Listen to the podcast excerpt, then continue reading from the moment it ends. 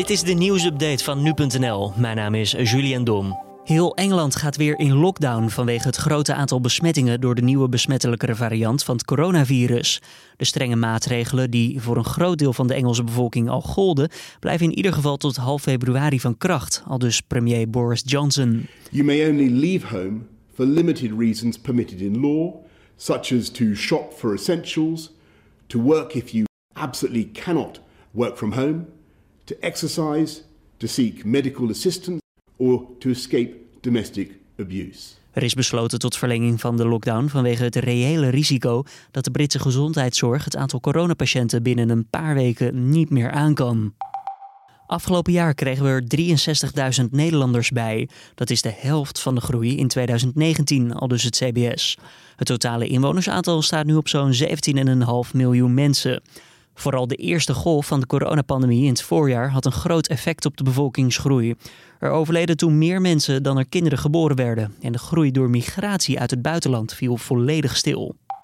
In Frankrijk zijn twee twintigers aangehouden voor het illegale nieuwjaarsfeest dat bijna twee dagen heeft geduurd. Zo'n 2500 mensen waren daarbij aanwezig en de coronamaatregelen werden massaal overtreden.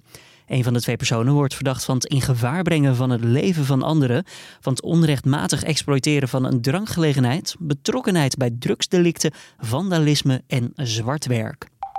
Het Europees Geneesmiddelenagentschap, de EMA, is het gisteren nog niet eens geworden over de goedkeuring van het coronavaccin van farmaceut Moderna. Dat betekent dat het vaccin op zijn vroegst pas woensdag groen licht kan krijgen.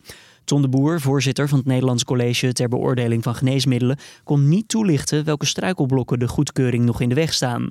De beoordeling die wordt gedaan door afgevaardigden van 27 Europese landen.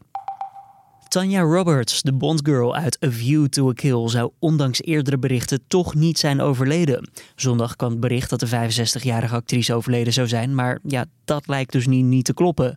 Roberts werd op kerstavond opgenomen in het ziekenhuis nadat ze in elkaar was gestort tijdens het uitlaten van haar honden. Voor zover lijkt het bericht dus nog wel te kloppen.